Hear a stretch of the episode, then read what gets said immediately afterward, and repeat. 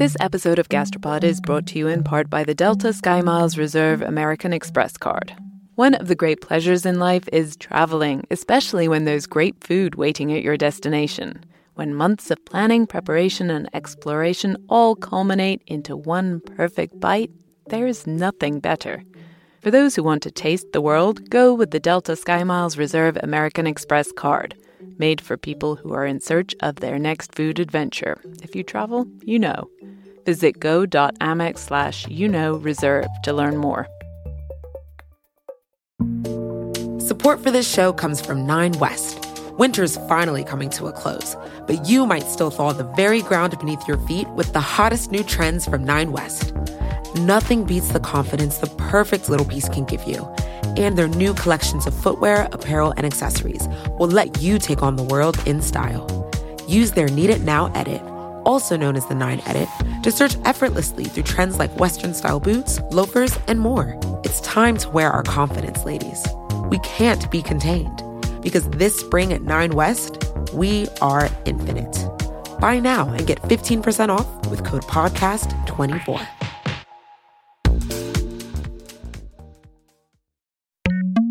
So I'm going to read you a little story. Your task will be to try to repeat back as much of the story as you can remember. Word to word repetition is ideal, but if not, just try your best. And if you feel like it's going to help you out, you can choose to close your eyes to help visualize the details. Are you ready? Yes. Okay.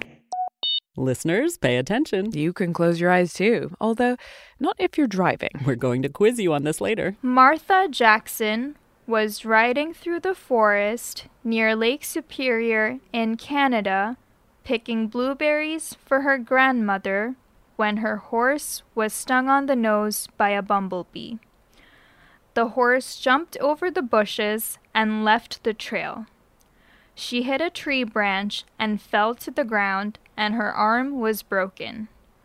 When she stood up, her horse had disappeared.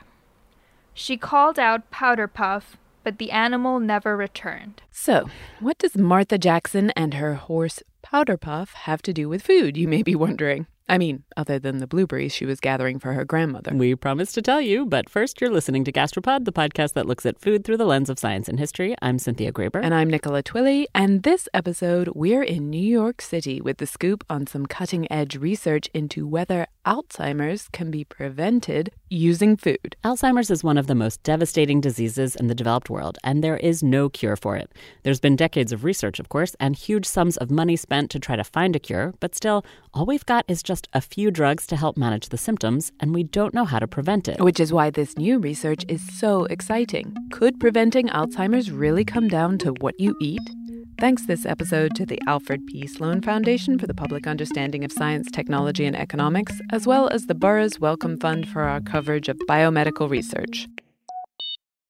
So, before we get to whether food can prevent it, what is Alzheimer's? So, Alzheimer's is a progressive brain disease where, as the disease progresses, individuals uh, experiences changes in their memory, their thinking, their reasoning, and ultimately, Alzheimer's is fatal. Heather Snyder is the senior director of medical and scientific operations at the Alzheimer's Association.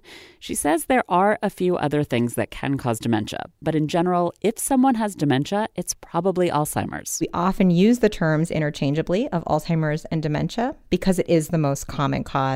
Anywhere from 60 to 80% of individuals with dementia have Alzheimer's disease. You can't tell for sure if someone has Alzheimer's until you look at their brain, hence the uncertainty. And actually, we're going to come back to this issue of diagnosis.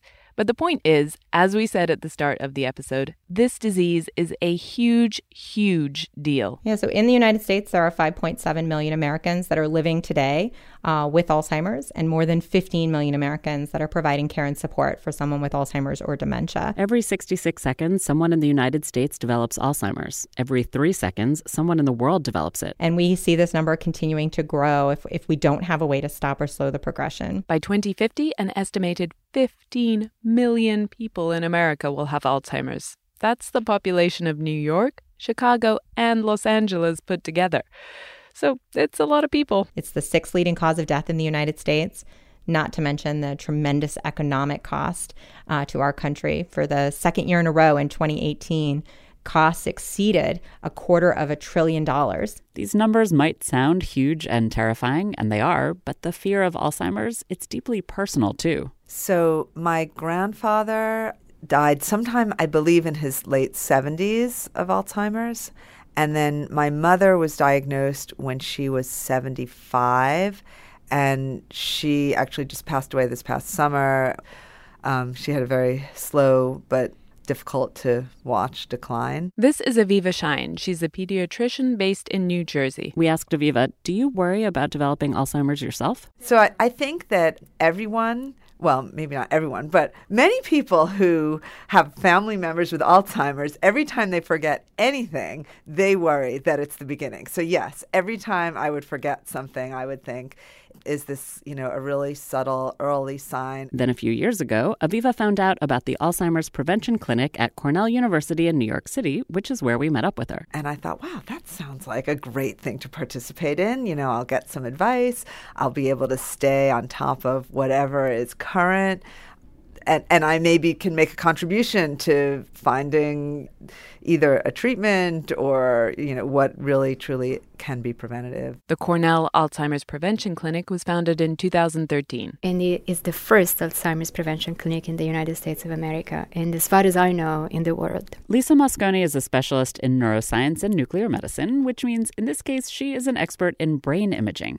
She's also associate director of the Prevention Clinic. Lisa joined the clinic in 2016, but it was founded by Richard Isaacson. So the Alzheimer's Prevention Clinic is very unique as we see people before they have cognitive symptoms symptoms or cognitive changes. Like Lisa said, this was the first Alzheimer's prevention clinic in the US, and it's still one of very few in the world. But of course, it's not like people have just been sitting back doing nothing up till now. Researchers have been trying to find a treatment for nearly a century at this point. As soon as it became like a, a separate diagnostic entity, which is still quite a long time ago, people have been looking for a cure. And drug discovery in Alzheimer's disease has been really disappointing and frustrating and unsuccessful. The disease was first described by a man named Dr. Alzheimer a century ago. He discovered that his patient had plaques and tangles in her brain. These were made of different proteins, amyloid plaques and tau tangles, and these plaques and tangles have been the hallmark of the disease. So scientists thought, okay, we'll develop new drugs to get rid of the plaques, and the patient's dementia will go away. And right now, I think a total of six very large scale phase three clinical trials have been done and they all failed. All of them. And it's not like they failed because the drug didn't remove the plaques. That's the sad part. So the plaques were actually removed from patients' brains, but cognition did not improve. There were an enormous amount of side effects, and some patients actually got worse. Some people died. And that really you know, it begs the question what, what are we doing wrong? So, like Lisa says, this is obviously incredibly frustrating for researchers and for patients and for family members like Aviva. There was no medicine for Alzheimer's when my grandfather was diagnosed with it 40 years ago, and there has been no change in the treatment of Alzheimer's. And I can't think of any other disease that's like that. There are some drugs available that can help treat the symptoms. And what they do is that they kind of improve the symptoms for a bit. They're really not a cure, so they can't stop disease progression. So they work for a few years. For some people, they work longer. For some people, they don't work at all. They seem to work better for men than for women. Mm-hmm. But they can't stop Alzheimer's. So they're not a long term solution. Part of the problem here lay in the way that Alzheimer's has traditionally been diagnosed. Historically, we've done a, a pretty complicated series of, of tests that measure memory, thinking, and reasoning, and where the changes in the individual's function happen. So it's it's a, it's called neuropsychological testing, and it, it's a pretty extensive battery. So this battery of tests is still generally how people are diagnosed based on their behavior and their cognitive abilities. And usually they're diagnosed with the disease when they're pretty old, which is why until recently it's been thought of as a disease of old age. We now know that that Alzheimer's disease is not a disease of old age but rather it starts in midlife. In reality, the disease starts with negative changes in the brain. And Richard says those negative changes happen a long time before you see symptoms. So, what we're realizing is that there is this long asymptomatic window, and it's this window that gives ample time to really make evidence based uh, and safe lifestyle and other changes. So before symptoms occur, we can try to protect the brain from developing dementia. This is a big shift in how scientists are thinking about Alzheimer's, and it's happened really just in the past few years. We started the clinic, you know, just over five, almost six years ago now, and um, you, really couldn't use the term Alzheimer's and prevention in a scientific community setting. I would say those words and I would get tomatoes thrown at me in some of my lectures. Most of Richard's colleagues in the field just didn't believe that prevention was a possibility. But even at the time, there was some evidence that stress, sleep, diet, that lifestyle contributed to whether or not a person was diagnosed with Alzheimer's. One study from 2011 said these factors could make up as much as 50% of a person's risk of developing the disease. But there was no actual evidence that changing those things early on, getting better sleep, reducing stress, changing what you eat, would actually stop you from developing the disease.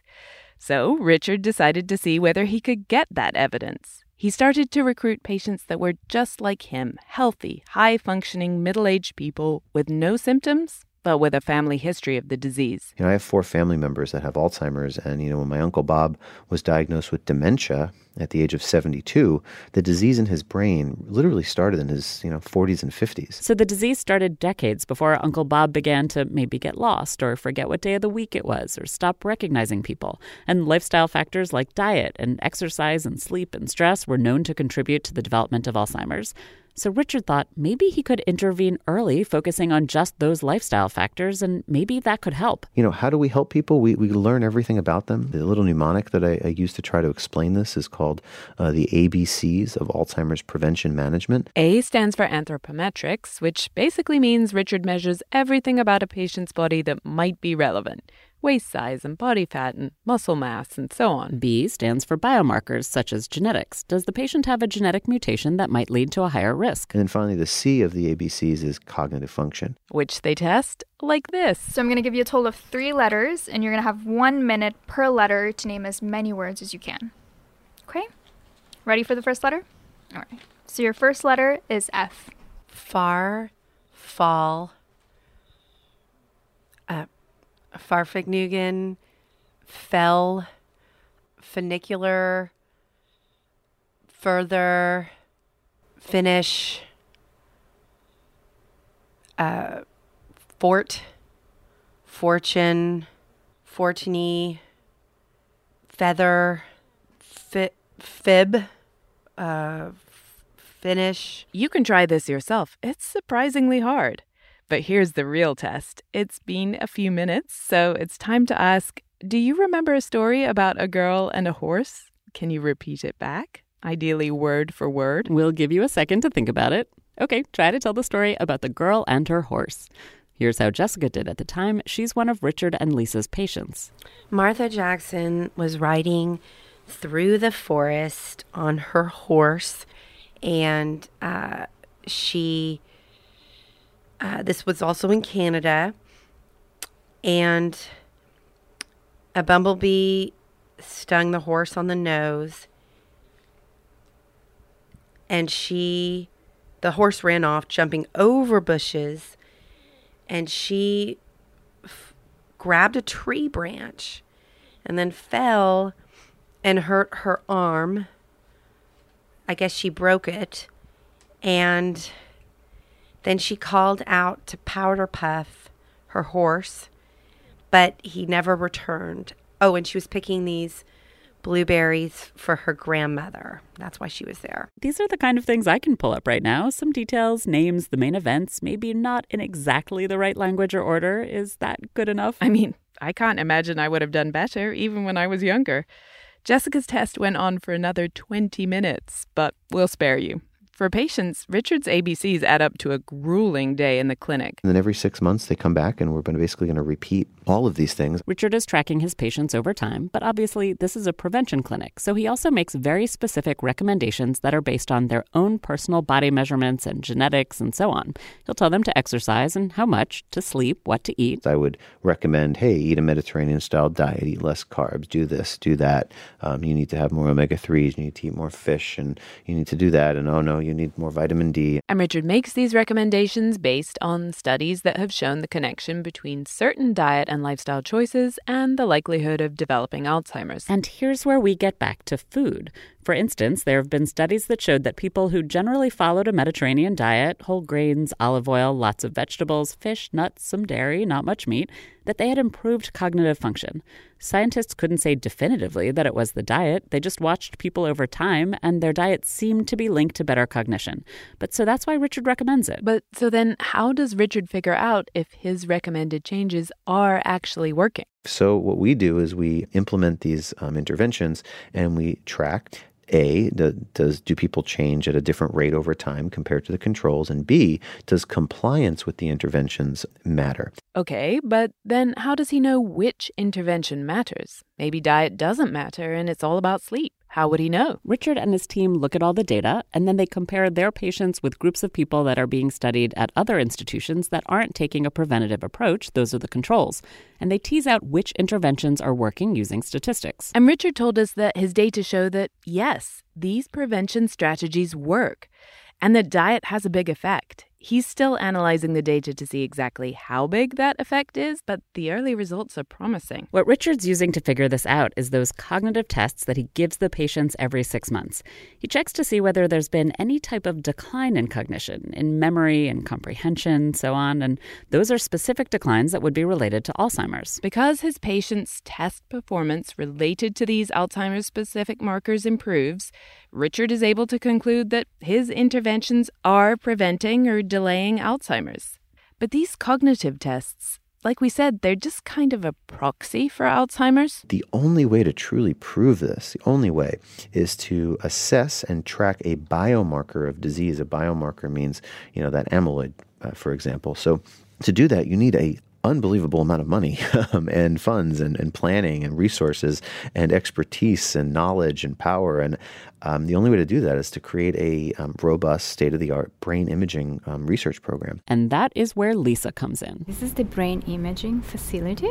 It's a very brand new, state of the art center. We have uh, three PET scanners, a number of MRI scanners, so it's really good. And um, they're actually they're beautiful machines. um, so we're here because the patient is in the MRI. She's getting her brain scanned. She's coming out in 30 minutes. This episode of Gastropod is brought to you in part by the Delta SkyMiles Reserve American Express card. You know that feeling when you try a new food for the first time and your mouth experiences these brand new flavors and sensations? It's like, wow, I didn't even know a food could do that. This happened to me when I went on this amazing trip to the northern tip of Queensland in Australia. We were so far north that we were off the country's electrical grid, and we were staying on a banana farm where they grew dozens and dozens of different kinds of bananas. In the morning, I woke up to a basket full of some of the most bananas bananas you can imagine. Red ones that were super soft and sweet, like raspberries, and small finger sized ones that were sort of floral, and even blue ones that tasted exactly like vanilla ice cream. Life's too short to pass up extraordinary experiences. And if you're ready to take your next big food adventure, go there with Delta SkyMiles Reserve American Express card. If you travel, you know. Visit go.amex slash you know reserve to learn more. Support for this show comes from Nine West.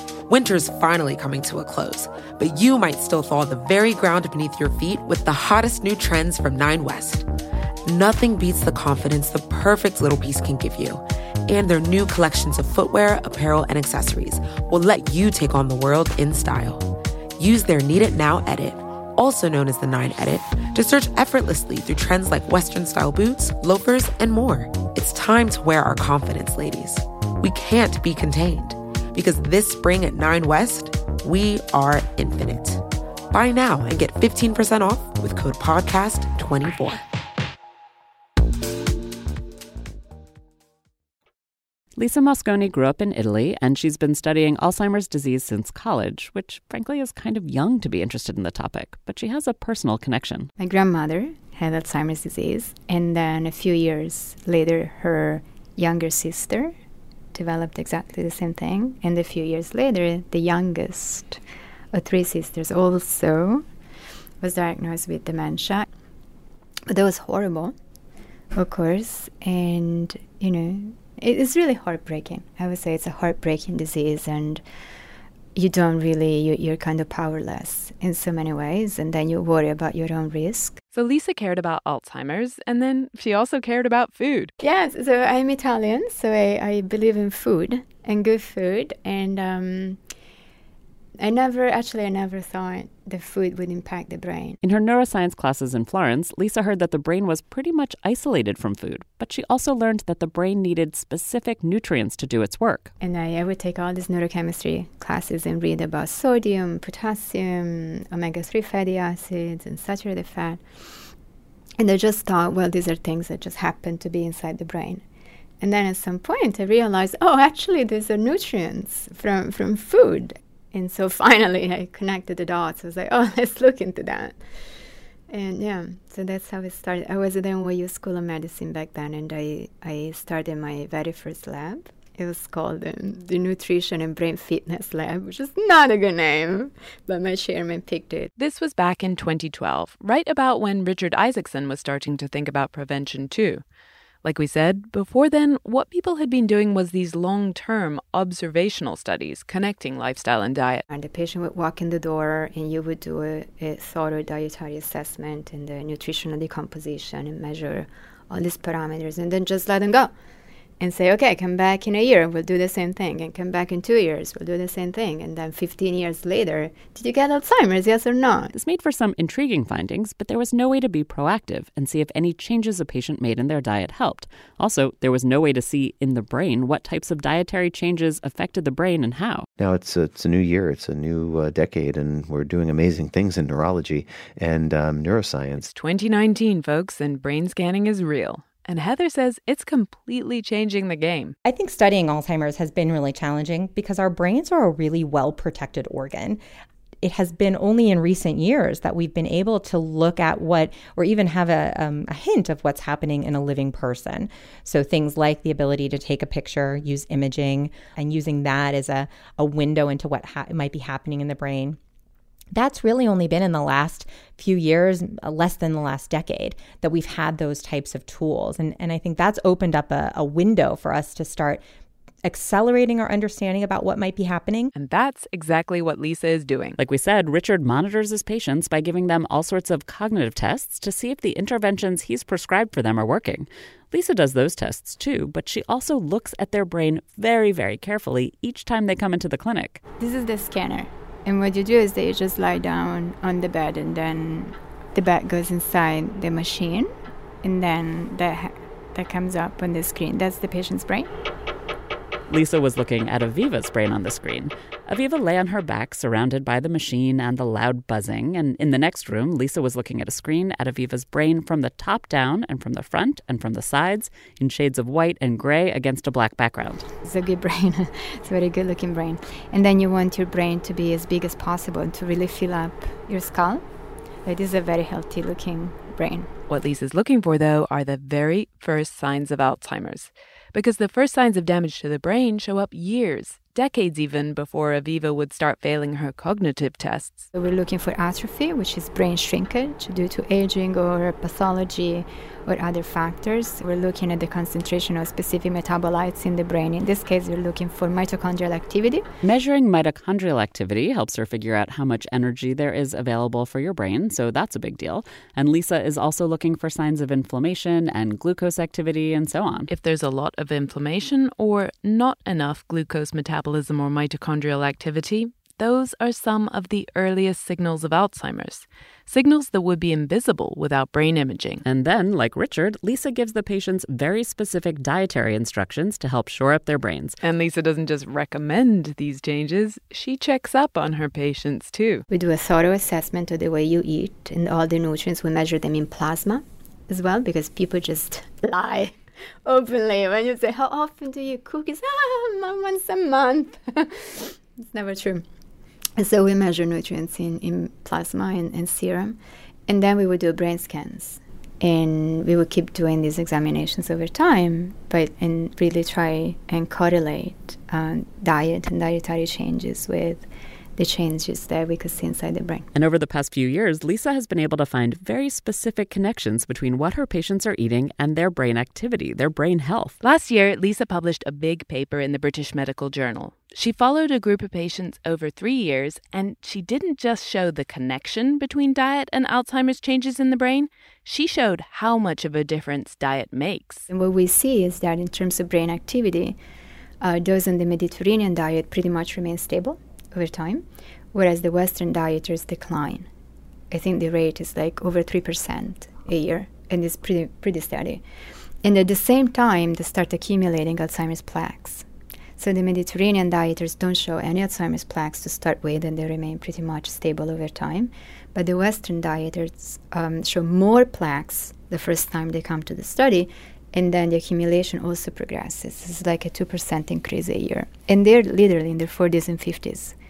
So it's a very early finding, and I think it's pretty convincing. This is actually a really big deal. That's a huge difference, and Lisa has managed to show that it's all down to diet. I think also because we really account for everything else.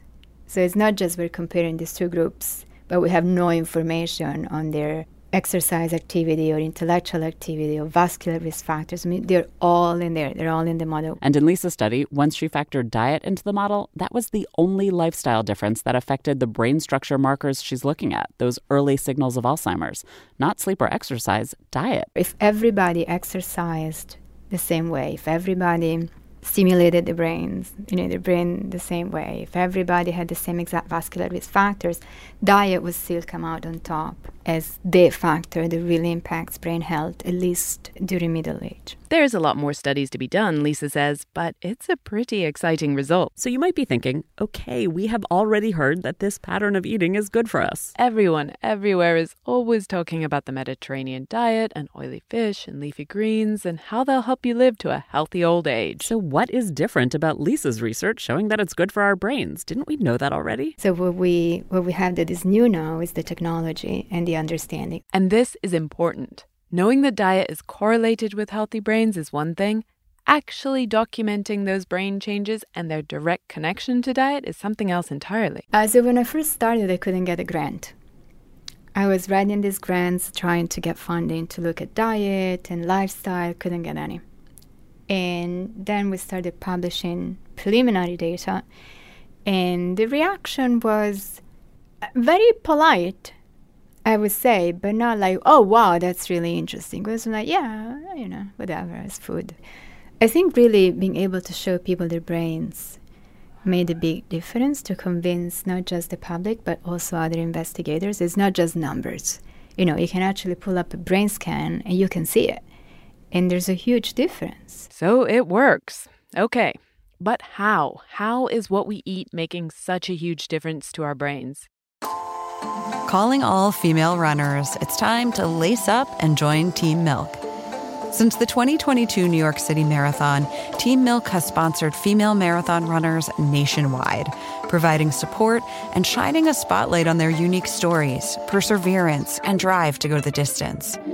Why milk? Dairy milk is an excellent nutritional ad for both marathon training and recovery.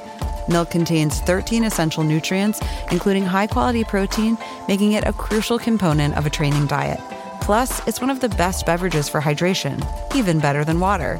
The same electrolytes that are added to many of your favorite sports drinks are found naturally in milk.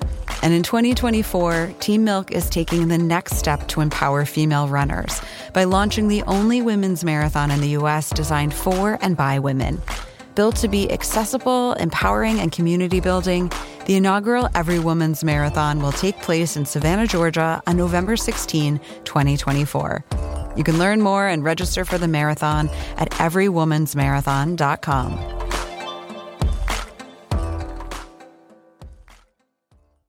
Mom deserves the best, and there's no better place to shop for Mother's Day than Whole Foods Market. They're your destination for unbeatable savings, from premium gifts to show-stopping flowers and irresistible desserts. Start by saving 33% with Prime on all body care and candles. Then get a 15-stem bunch of tulips for just $9.99 each with Prime. Round out Mom's menu with festive rosé, irresistible berry chantilly cake, and more special treats. Come celebrate Mother's Day at Whole Foods Market. It's very hard to change your brain from the outside, and that's the way we were engineered to be. Because if, if starving for three months could affect your brain so substantially, the human race would never have been at this point. So it really takes a lot of time to to make a meaningful in fact, a meaningful change inside your brain. This goes back to what Lisa was saying about what she learned during her very first classes as a neurochemist. The brain is kind of separated from the rest of the body. So, how can what we eat affect it so dramatically? Oh, there are many. There are many different um, mechanisms of action. So, for instance, the number one food to prevent Alzheimer's is probably fish. And that's because fish contains omega 3 fatty acids of a very specific kind. It's called DHA. Okay, Neurochemistry. Here we go. And yes, the neurochemistry Lisa explained is a little complicated, but generally, not all kinds of fat that we eat can get through the barriers around our brain. You know, we just inject fat literally in the brain. It's labeled with a radioactive isotope. And then we can see if it gets inside the brain or not. Cholesterol, for instance, never gets absorbed by the brain. Saturated fat is pretty much the same deal. Super minimal uptake, at least after adolescence. But Polyunsaturated fat instead can get inside the brain very easily and does so all the time. And especially uh, cell membranes inside the brain are made of a specific kind of polyunsaturated omega 3 fatty acid called DHA. And the only natural source of DHA is uh, fish, seafood. I mean, also like crustaceans. Yeah, what's it called? Shellfish. So that's a really good food to, to eat like constantly. There are other ways food affects the brain. You've probably heard of antioxidants. These are chemicals in foods like, yes, leafy greens and colorful veggies and berries. Here's how they work your brain uses a lot of energy, and all that energy has to get made inside cells by mitochondria. And every time your mitochondria produce energy, they also produce oxidative stress. It's a byproduct, it's just natural. And the brain has very limited antioxidant defenses on its own. So we have to keep importing these antioxidants from the diet. So oxidative stress is basically like a rusting mechanism that makes your brain age faster and it can trigger uh, apoptosis, which is neuronal death. So we bring in the antioxidants from the diet, so we bring we bring down the oxidation. So that's another way that diet can affect your brain. And now onto sugar. Your brain is fine if you eat sugar. The problem is that the rest of your body is not. So if you eat too much sugar or too much refined sugar, that really affects your pancreas, right, and your insulin levels, and it can cause insulin resistance and prediabetes and diabetes. And then all the inflammation that you have in the rest of, the, of your body ends up affecting your brain. And not in a good way. Inflammation is very aging for the brain. All the ways that food can either hurt or protect your brain oily fish and colorful fruits and veggies helping it, sugar hurting it. These are physical and chemical changes that Lisa can track pretty much in real time with all her super cool high power machines. They are slow, small changes because, like Lisa said, the brain changes slowly but she can see them and they add up over time and they increase or decrease your risk for developing Alzheimer's. So, as you can now see, Lisa is obsessed with food, but she's also obsessed with another aspect of Alzheimer's. This is also something that usually doesn't come up in conversations around Alzheimer's is that Alzheimer's affects more women than men. So, of every three Alzheimer's patients, two are women all over the world. And usually, when I say that, people will, will tell me, well, you know, women live longer than men, right? So the fact that Alzheimer's really affects an enormous amount of women is kind of just explained away because we tend to live a little longer. And I, I've done a lot of research on that, and it's just not the case. After all, if it's just that women live longer than men, then women should also be more likely to get Parkinson's and other kinds of non Alzheimer's dementia, and we aren't. But there's something more that we need to talk about. And Lisa says that thing we need to talk about are hormones. We call estrogen, testosterone, progesterone sex hormones, but that's just because the people who discovered them were interested in sex and not in brain, right?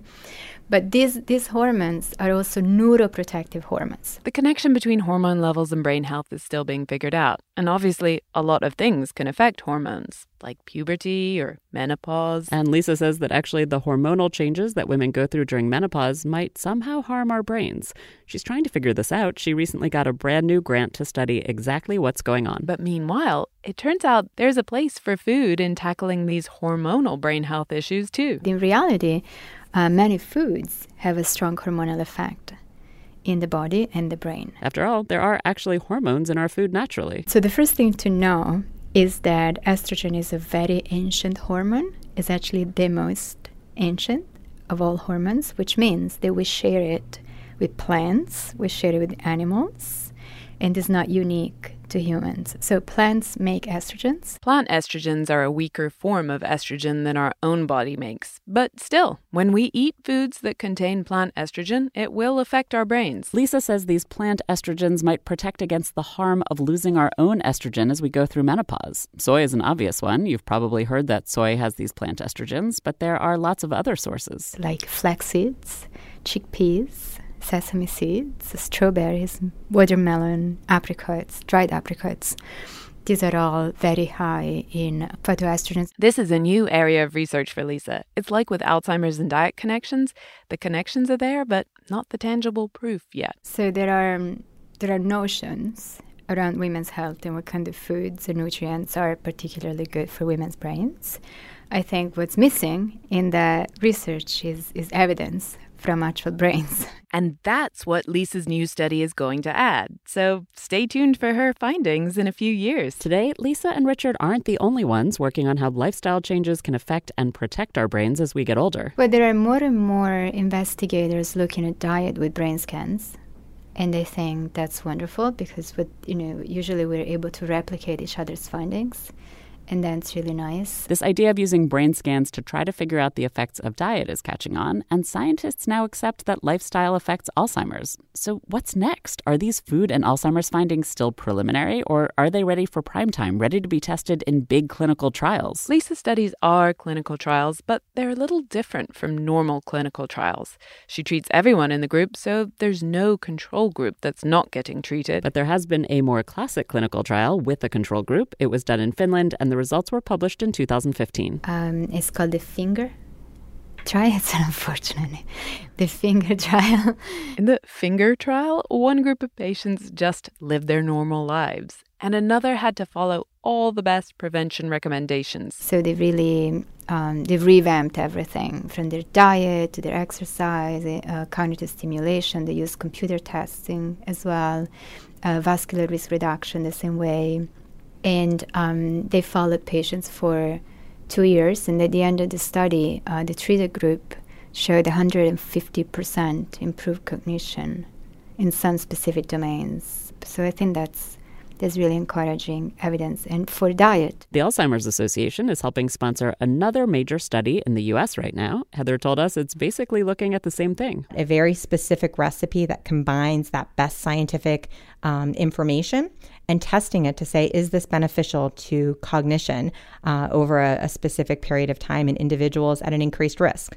That study is called the U.S. Pointer Trial, and we're very proud to both be um, funding it, but also helping to lead it. Both Finger and Pointer use the same markers of improvement that Richard's using. They're testing the participants' cognitive skills. They're not doing Lisa's high tech brain scans. But the value of Finger and Pointer is that they use a really big group of participants, thousands to Lisa's dozens. That's important to make sure these results are really significant. What's also important about Pointer is that it's going to be studying a much more diverse population than the Finnish group in the Finger study, which unsurprisingly was mostly white people and mostly in roughly the same income bracket. When Richard started his prevention clinic, he practically had tomatoes thrown at him. When Lisa started her diet and Alzheimer's research, she couldn't get funding. That has all changed in the past few years. And I, I think there really is a an excitement and an enthusiasm around lifestyle and behavioral uh, related studies. But of course, diet isn't everything. You've probably heard that there are genetic mutations that can give you a higher risk of getting Alzheimer's. And this is why some of Richard and Lisa's patients are more likely to develop the disease. Your genes are important. Of course they are. But Lisa says having those mutations is not a guarantee that you will get Alzheimer's, it just increases your risk. Just like eating a Western diet also increases your risk. I think they interact. What we find is that an unhealthy diet seems to really activate your genetic predisposition and not in a good way. Everything is connected diet and stress and sleep and genetics and also medicine. Once there are drugs developed that actually work, all the prevention researchers say we'll need a holistic approach to protect our brains. It's very unlikely that any any one thing would cure something that is as complex and as Alzheimer's disease. In the last three years, I think we've seen a, a, an incredible growth in the conversation around combination therapy and that idea of, you know, think of other complex diseases like heart disease or cancer. We don't treat it with just one drug or, or one intervention. It's really a combination of factors. So, thinking of that same kind of thing with Alzheimer's. Pretty much everyone now agrees it's going to take a combination of approaches to prevent and treat Alzheimer's. But we now know for sure that what you eat is an important part of that combination. And ultimately, it looks as though diet may be combined with other lifestyle changes like staying mentally and physically active and getting enough sleep, that together, those changes can prevent Alzheimer's in a lot of people. 35% of global dementia could be preventable by modifications in these behaviors. That's a lot. That's more than a third. And when you think that there are nearly 6 million people living with Alzheimer's today in the US, just imagine if nearly 2 million of them had never come down with the disease. For us, everything that can be prevented is is worth it. Right? Which is not saying that genes are not important or amyloid is not important. It's just that you need to start somewhere. Right? We have a very practical approach, so we will modify everything we can modify and when amyloid drugs become available, wonderful, we will send patients to clinical trials. But in the meantime, there aren't drugs. And even if you're one of the unlucky folks and diet doesn't prevent you getting Alzheimer's, well, it can still buy you time. And that's what Aviva Shine is hoping for. That's why she's taking part in Lisa's study. If you could just delay the onset, for five or 10, maybe that's optimistic. But any delay, because most people are so old when they get it, that even delaying the onset or slowing the course would actually be really significant. So, you know, that's why all you need to do is, is kind of push it off a little bit to be significant. Diet isn't a drug. It's not going to prevent Alzheimer's for absolutely everyone. But let's say that Aviva is in fact likely to get Alzheimer's because of her family history. Maybe changing her diet will help stave it off so long that maybe she'll never even actually get it. Don't necessarily think of diet as a treatment for Alzheimer's. I think about it as something that can help you fend it off if you're predisposed and can help you minimize your risk and can help you really um, retain your mental capacities for the long term. Thanks so much this episode to the Alfred P. Sloan Foundation for the Public Understanding of Science, Technology, and Economics, as well as the Burroughs Wellcome Fund for our coverage of biomedical research. Thanks, of course, to Lisa Mosconi, who let us shadow her for the day, to her patients, Aviva Shine and Jessica Sheets, as well as to Richard Isaacson and Heather Snyder. We have links, as always, on our website, gastropod.com. If you're a special supporter of Gastropod at $9 per month on our website or $5 an episode on Patreon, we'll be sending you some of the fascinating stories that we couldn't include, such as how and why women are frequently mis or underdiagnosed when it comes to Alzheimer's, and what the gut microbiome might have to do with the disease. Microbes, drink, and sign up. We'll be back in two weeks with the twisted tale of one of our favorite circular foods the bagel. We have a lot of fun flavors. Spinach bagels coming up for St. Patrick's Day. Started doing pretzel chocolate chip bagels on Mondays, which are fun. Yeah, and then our usuals. We have plain pretzel sea salt, sesame everything, onion, cinnamon raisin, seeded wheat, black olive, poppy seed, and deli rye. This episode of Gastropod is brought to you in part by the Delta SkyMiles Reserve American Express card. You, dear listener, already know about the transformative power of food. You're probably thinking about food right now, aren't you? Look, we get it. Sometimes a craving is more than a craving. It's a calling that you have to indulge, even if it takes you thousands of miles to get there. For those who want to taste the world, go with the Delta SkyMiles Reserve American Express card, made for people who are in search of their next food adventure. If you travel, you know. Visit go.amex slash you know reserve to learn more. Support for this show comes from Nine West. Winter's finally coming to a close, but you might still thaw the very ground beneath your feet with the hottest new trends from Nine West. Nothing beats the confidence the perfect little piece can give you. And their new collections of footwear, apparel, and accessories will let you take on the world in style. Use their Need It Now edit, also known as the Nine Edit, to search effortlessly through trends like Western style boots, loafers, and more. It's time to wear our confidence, ladies we can't be contained because this spring at Nine West, we are infinite. Buy now and get 15% off with code PODCAST24.